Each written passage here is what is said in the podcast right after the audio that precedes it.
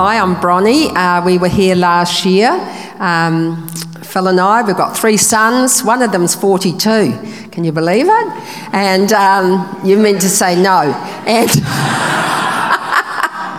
and um, we loved being here last year. And, you know, I just want to say, I just want to say that there's an elephant in this room. And I know that's normally like, oh, something we shouldn't talk about. But I, the, the expectancy of the Holy Spirit is huge. In fact, I was, you know, and I hope this doesn't put any of you off, but sometimes when the Holy Spirit manifests himself in me, my hands tremble, I tremble a bit. And that is just the power of God touching our flesh. It doesn't make me magic, it doesn't make me any better or uh, any worse. It is just the manifest presence of the Holy Spirit. You see, before the Holy Spirit came, we had the Spirit with us, but we didn't have the Holy Spirit in us. And now, because of what was said and because of what was happening, this can be poured on all flesh. This experience is for everyone. And many of you will have experienced it. Many of you might have some questions, and maybe some of you haven't but it is open. It is a free invitation. The Holy Spirit is here. He longs, longs, broods over us, wants to empower us, wants to comfort us, wants to teach us, wants to lead us. And as we read the scriptures, we'll see how amazing this is. So, could you stand, please, as I just read the first scripture, which is Acts 1 and it's going to be 1 through to 7. And this is Luke speaking. In my former book, Theophilus, I wrote about all that Jesus began to do and teach until the day he was taken up to heaven. After giving instructions through the Holy Spirit, to the apostles he had chosen. After his suffering, he presented himself to them and gave many convincing proofs he was alive. He appeared to them over a period of 40 days and spoke about the kingdom of God. On one occasion, while he was eating with them, he gave this command Do not leave Jerusalem, but wait for the gift my father promised, which you have heard me speaking about. For John baptized with water, but in a few days you will be baptized with the Holy Spirit.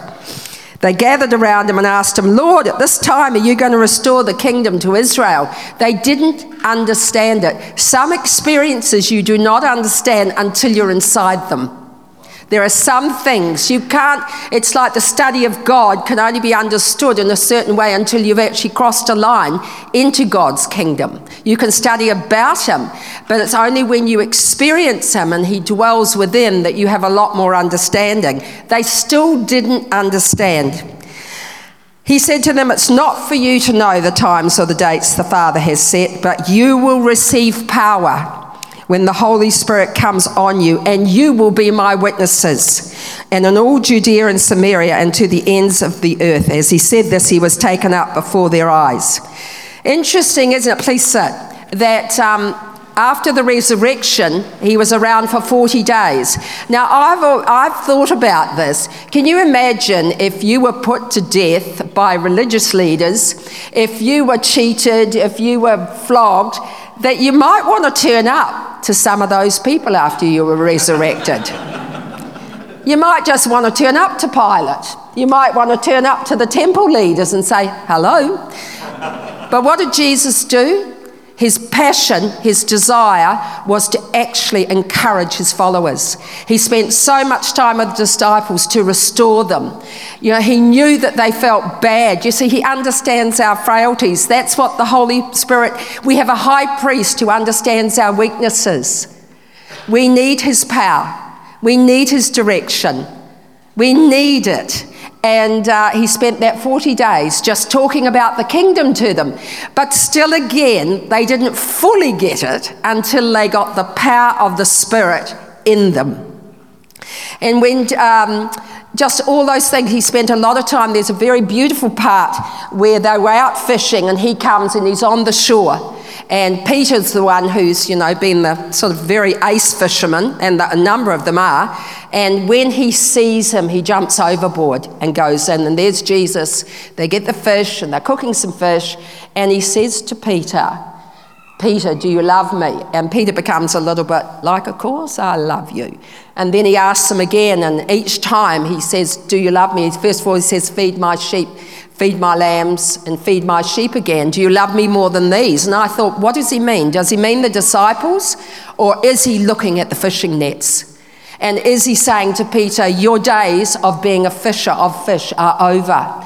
and you are now going to become the shepherd of the church. And at the end of Peter's life, he said, I have co shepherded the church with Jesus Christ. So that's what he did. He restored Peter from his shame. He gave him, uh, everyone started calling him Peter instead of Cephas because he was becoming who he was always meant to be. Do you know that's what we're doing? We're becoming who we were always meant to be. I'm still becoming who I was always meant to be. And I'm 70 and I'm still becoming that. And I think and I believe and I hope that'll go on until the day I meet Jesus. And then I will see clearly. So that's what he said to Peter. He sorted him out. And he almost sort of saying, You're going to be very important, Peter, and what happens next. But Pete, they still didn't understand, but they did do what he said. And they went to the upper room in Jerusalem. Now, the interesting time is what this time was, because Jerusalem was still the place, even though Jews were dispersed throughout the world, the known world, it was still the place they came to for major festivals. And Passover was one, and um, it was actually called the First Fruits Festival. And so a lot of these Jews who'd come from afar stayed in Jerusalem for this time amazing how God, He's really good with timing, isn't He? So the, the actual town went from 150,000 to nearly a million. So it was a huge amount of people from various different places that would be taking whatever experience they had back to where they were. So this is what the, the whole context was. And let's stand again because I want to read this. And you know, the scripture, I love the scripture so much. It is so powerful. It has the power to change your life. It's sharper and active than any two edged sword. I can be reading the Bible, it can change my mind, it can cause me to repent, and often does, I might tell you. But let's just listen to this wonderful story of how the Holy Spirit comes. So, Pentecost was a festival that they were observing, which was about the crops that had the Passover, which was about the, the Israelites coming out of Egypt. They'd already had their Passover made into something else because they had the Lamb of God at the table with them. Even though the, everyone's looking for where's the meat, well, he was at the table with them, the Lamb of God. And now they're going to what they think is the First Fruits Festival, which the Greeks call Pentecost. And um, you see, we didn't come up with Pentecost, it was a festival. So let's just speak about this in two. When the day of Pentecost came, they were all together in one place. Suddenly, a sound like the blowing of a violent wind came from heaven and filled the house where they were sitting. They saw what seemed to be tongues of fire that separated and came to rest on each of them. All of them were filled with the Holy Spirit and began to speak in other tongues as the Spirit enabled them. Now there were staying in Jerusalem God fearing Jews from every nation under heaven. When they heard the sound, they came together in bewilderment because each one heard their own language being spoken. Utterly amazed, they asked, Aren't all these who are speaking Galileans? Then how is it that each of us hears our own language in our native tongue? Parthians, Medes, Elamites, residents of Mesopotamia, Judea and Cappadocia, Pontus and Asia, Phrygia, and Pamphylia, Egypt, and parts of Libya near Cyrene, visitors from Rome, Cretans and Arabs, we hear our own tongues. Amazed and perplexed, they asked one another, What does this mean? Some, however, made fun of them and said they've had too much wine. Now, isn't it interesting? This wind was no, it wasn't even anything like the wind you had here yesterday that closed the harbour bridge. It was much greater. To have called all those people into the courts, into near, uh, the wind was huge. It was a mighty wind. Sometimes we say the Holy Spirit's a, a gentleman, but he's actually a force of nature as well. And the Jews would have had a concept, you know, the, of, of, the, of God being like a wind with the creation stories and things. But this wind was what attracted them. It wasn't actually what they were speaking. And it wasn't even the, the tongues of fire, but they would have seen those, and I'm, I'm pretty sure that might have turned a head or two. But that's what attracted him. The Holy Spirit is often described as a mighty wind. Please sit down. Oh, I could have had you standing for the whole time. and uh, that's what drew them. What the heck is happening? What is this power? Where, what, why was what they actually asked. They were perplexed and amazed. Do you know that the disciples didn't realize they were speaking in tongues, and in this time it was known tongues of someone else's language, and those people didn't realize that the disciples were speaking in tongues. They couldn't get over how these uneducated Gal- uh, Galatians, um, Galatians, were actually speaking in languages that were usually associated more with educated people. That's what they were shocked about. But it got their attention, didn't it? You know, when we worship, we get God's attention. He often, he's always giving us his attention. And you know, we talked, I'd listened to uh, two sermons from Dan the last two weeks, and they're excellent. And the whole thing of why we say, Come, Holy Spirit, when the Holy Spirit's actually here. But it's a much different thing. And Chris gave a great analogy, and he's on that phone at the moment.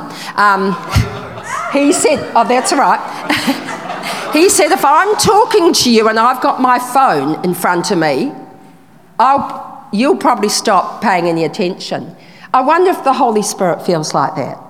You see, we need to posture ourselves. We need to practice the presence of God. We need to say, Holy Spirit, I'm here. I'm ready. I'm willing. We need to focus and we need to posture for the Holy Spirit. Now, these guys didn't even get a chance. The Holy Spirit fell on the disciples, but at least they knew something about it.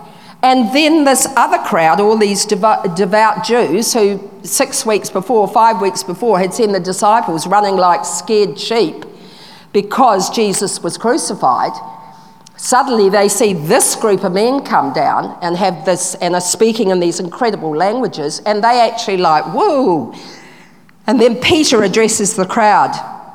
He stands up with the eleven, raises his voice. This is 2:14 if you want to look along. He stood up with the eleven, raised his voice, and addressed the crowd. Fellow Jews and all of you who live in Jerusalem, let me explain this to you. Can you see something's happened to Peter? And he gives this most amazing theological message talking about who Jesus was, how they need to respond, and what is happening. Fellow Jews and all of you who live in Jerusalem, let me explain this. These people are not drunk. Now, it was weird for them to say that because the Jewish people didn't usually even start eating before nine o'clock in the morning. It's only nine in the morning, and this what was spoken by the prophet Joel. In the last days, God says, you see, and they would have been familiar with these scriptures. Devout Jews would have known these scriptures. I will pour out my spirit on all people. Your sons and daughters will prophesy. Your young men will see visions. Your old men will dream dreams. Even on my servants, both men and women, I will pour out my spirit in those days, and they will prophesy. I will show wonders in the heaven above and signs on the earth below. Uh, the sun will be turned to darkness and the moon to blood before the coming of the great and glorious day of the Lord, and everyone who calls on the name of the Lord will be saved. Well, that would have freaked them out because what he was actually introducing them to was the idea that all flesh, all men, Gentiles, but what interests me is these devout Jews who've been so fussy, and many of them would have challenged Jesus and challenged the disciples. When the power of the Holy Spirit came through what they heard and through Peter's message, see, Peter was now filled with the Holy Spirit. And so he preached out of the Holy Spirit's power. He still, Peter would have known a lot of these things, but some reason he couldn't get the courage to speak about these things before he was empowered by the Holy Spirit. That is the difference that the empowerment of the Holy Spirit makes. That he can give a message, and then they said, What must we do? They were cut to the heart. Now, how come they weren't cut to the heart when Jesus was on that cross? What had changed? They were under the power of the Holy Spirit. When we speak to, about, to people about Jesus, and then we go about as, a, as church, as in your workplace, anywhere, you be aware that you have the Holy Spirit within you. And one sentence can cut to the quick of someone's heart and draw them towards Jesus. And then they said, What must we do to be saved? Don't we long for people to come in here and say, What must we do to be saved? Instead, we're trying to convince them with a hundred roast dinners and different things. And that's fabulous. Um, that is fantastic. But don't we want to see the day when they're coming in and saying, What must I do to be saved? So that we're not having to talk them into it. And I mean, I love scriptures, I love theology, I love doubts, I love questions, I like ponderings, but it was the power of the Spirit that changed my life.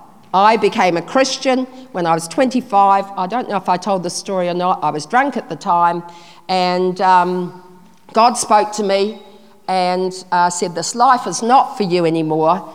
It was, wasn't harsh, it was beautiful. And uh, I, I didn't argue with it.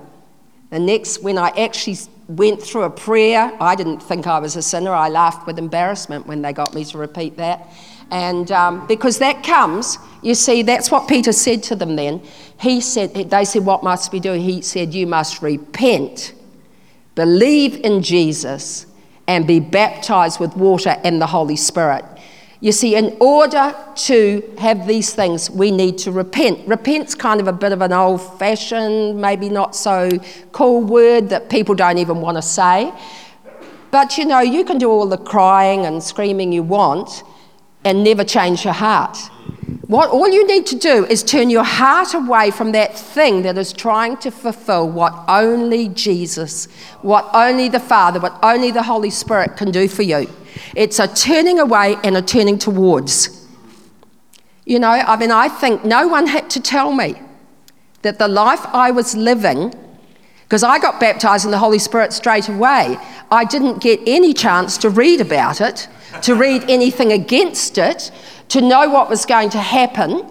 I just got baptized in the Spirit. And I suspect that some demonic presences left my life. And now that might be something to get your head around, but I knew nothing about demonic presences. I knew nothing. I'd never heard of it. I'd only been to church once. Now, I, I, just think they were afflicting me. They weren't controlling me, they were afflicting me. But when they prayed for me, and it's no need to be frightened of this, it was just like that. Some stuff came out, and they didn't make much fuss about it, so I thought, this must be normal. and uh, and on I went, and that was 45 years ago. And I really think this journey would not have been so exciting, so wonderful, without the power of the Holy Spirit. And it's not a once and only experience. It says in Acts 4 times of refreshing will come upon you. Again, it says repent, and times of refreshing will come upon you. But again, it's not a heavy thing. Metanoia is the word for repent, that's the Greek word, and it just means to turn away from, to change your mind. I don't need to get all my needs met through Netflix. I can actually spend some time in prayer and enjoy it. That was last week's prayer. Um, because sometimes I just want to get all my emotional needs or whatever, escapism, whatever it is met by Netflix. But in the end, I, feeling, I end up feeling like, ooh, no, you know. And I'm, I'm changed that I actually love to be in God's presence. I love how you how you've formed this church, how it's been around formation, because this is what's so important: discipleship. And I'm afraid there are people our age who still don't know what it is to be a disciple. And I don't know if that's the fault of the church and how we've been teaching it, but it doesn't matter because it's never too late.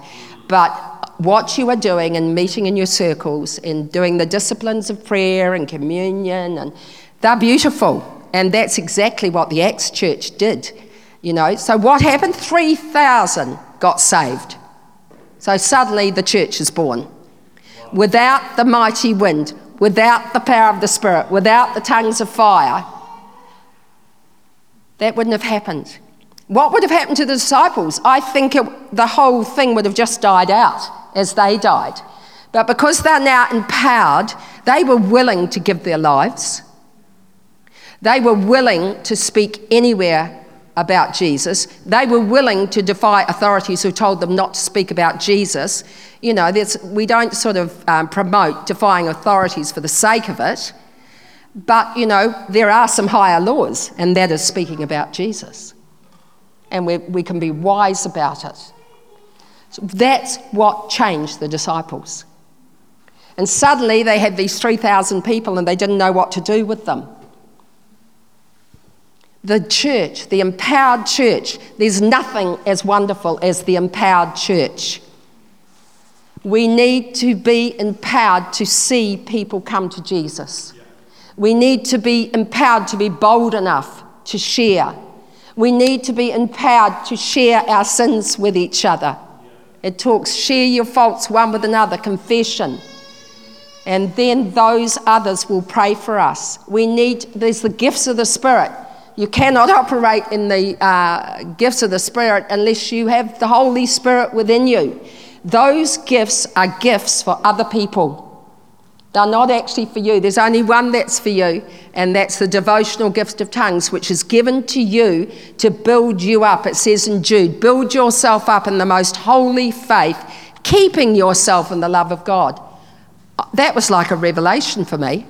I thought, I can keep myself in the love of God by praying in the Spirit.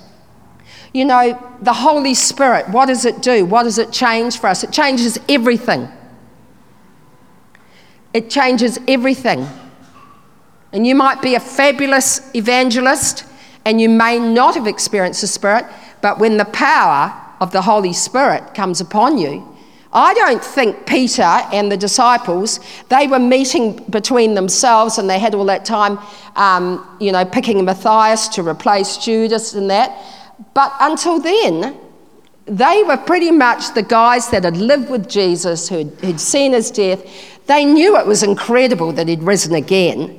But they still didn't know that they were going to give, actually get out to more corners of the world than he'd ever been able to. Not because they were fabulous, but because of the Holy Spirit. I don't want to go without the Holy Spirit. Every, we've been married for 44 years. We've been, we lived in India for three years, um, working with a mission organisation called YWAM Dilaram, which was taking in um, hippies, um, people from Europe who'd come to live in India forever because the heroin was cheap. And um, we were taking in people into our house, we were seeing them transformed. We saw people come off heroin. Hard work, but we were praying. We would be praying around the clock while they were coming off heroin. You know, some of them would still jump the balcony and go, but it didn't matter. We were giving. Nothing given in love is ever wasted. But because we believed the power of the Spirit, we believed in what we were doing. And it's the same in the church, in the kids' church. We need the power of the Spirit. We, everywhere, every aspect of the church, we need this. And you have got a, you know, I had a word a couple of years ago for Ella and Dan, and I said, I see, I saw above your church the word Samaritan's Inn. And, um, you know, it's from that whole story of the Samaritan and how he stopped and he got off his horse and he helped that man. And I just thought, wow, your church, you're going to get people in that other people won't get off the horse to mix with, won't want to touch them, won't want to talk with them, won't want to welcome them. You need the power, that's the power of the Spirit for that. We all need that to do the things we're called to do, and we're all called to do different things. The power of the Spirit had now come upon them and within them. It gave them the boldness to witness. It allowed individuals to perceive God personally instead of corporately. It didn't happen in the temple, it happened in this temple. It happened in their hearts. Before that, that had sort of corporate things that happened in the temple. They were empowered to go into the world and preach the gospel and make disciples, the very thing he'd said to them in Matthew. The very thing he said go into all the world and preach the gospel and make disciples. And yet he told them to wait until the Holy Spirit had come. They weren't making disciples in that time, in that 10 days after he ascended. They were there waiting, and they did not know how long they were going to have to wait. But God, of course, coincided it with Pentecost, where you had the most people available to take the gospel out.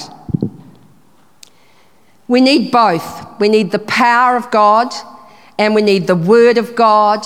We need it all. If you are all social justice without the power, the trend I have seen over years is that it becomes, it might still be doing good social work, but it becomes a lifeless, and you're not actually allowed to speak about Jesus to the people you're helping.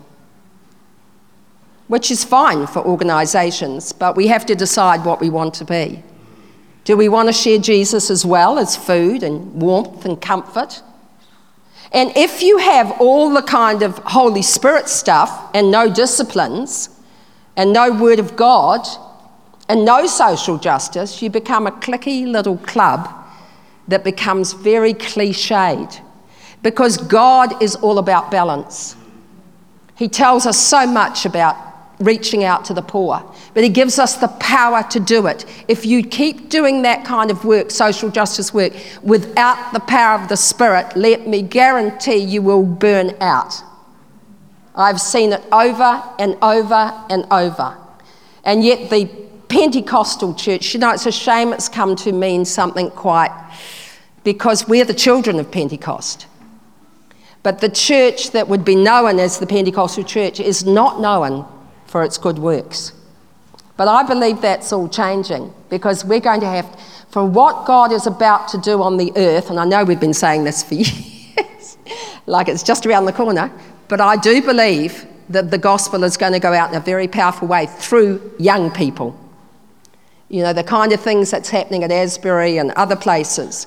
But without the power of the Spirit, it, it just won't work. Because the power of the Spirit gives us the visions, gives us the dreams. You know, I had a, and also the power of the Spirit helps us pray. And I might have told this story last year, but I'm sure there's quite a few who wouldn't mind hearing it again. And then there's probably a lot who didn't hear it. We went through, we were pastors of a church in Raumati, uh, down at Kapiti, and we went through a very painful time. Ooh, and um, I didn't know what to do. And I actually just started, in Romans 8, it talks about groanings too deep for words. So I did this walk along Peka Peka Beach, where there's not that many people, and I actually allowed a groaning to come out of me, and a wailing, and it was of the Spirit. A day later, my very best friend, um, who led me to Jesus, she said, I had a dream about you last night. She said, and in the dream, you were lying face down in the puddle and you were drowning. Interesting that it was a puddle and I was drowning.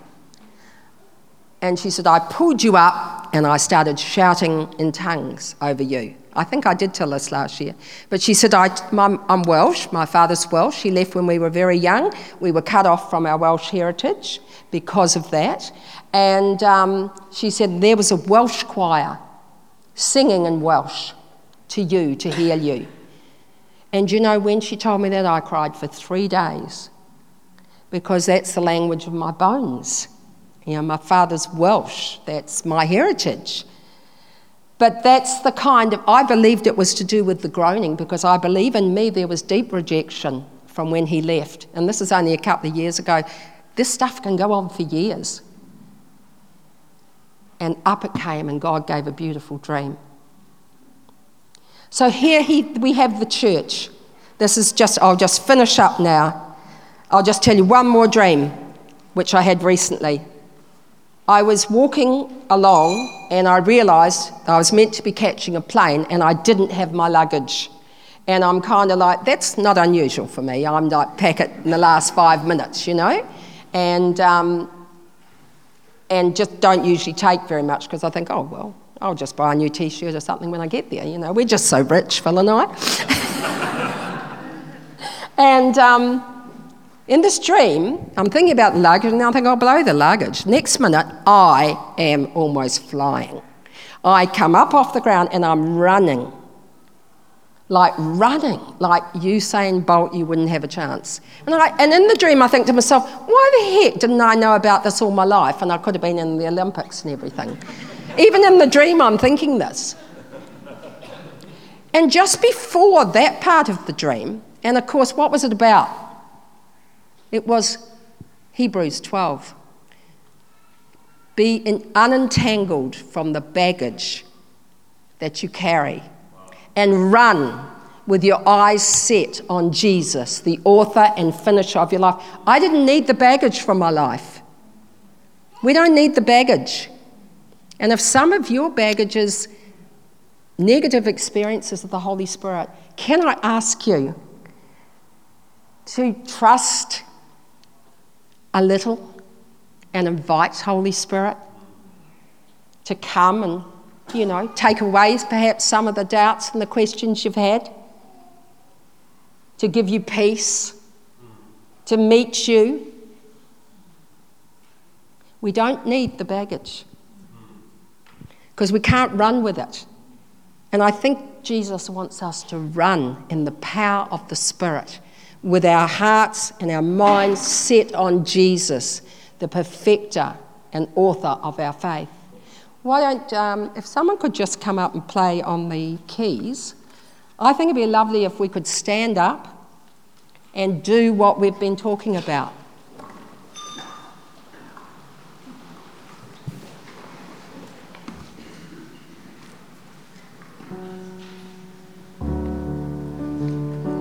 We welcome you, Holy Spirit. You might want to just personally put your hands up into a position of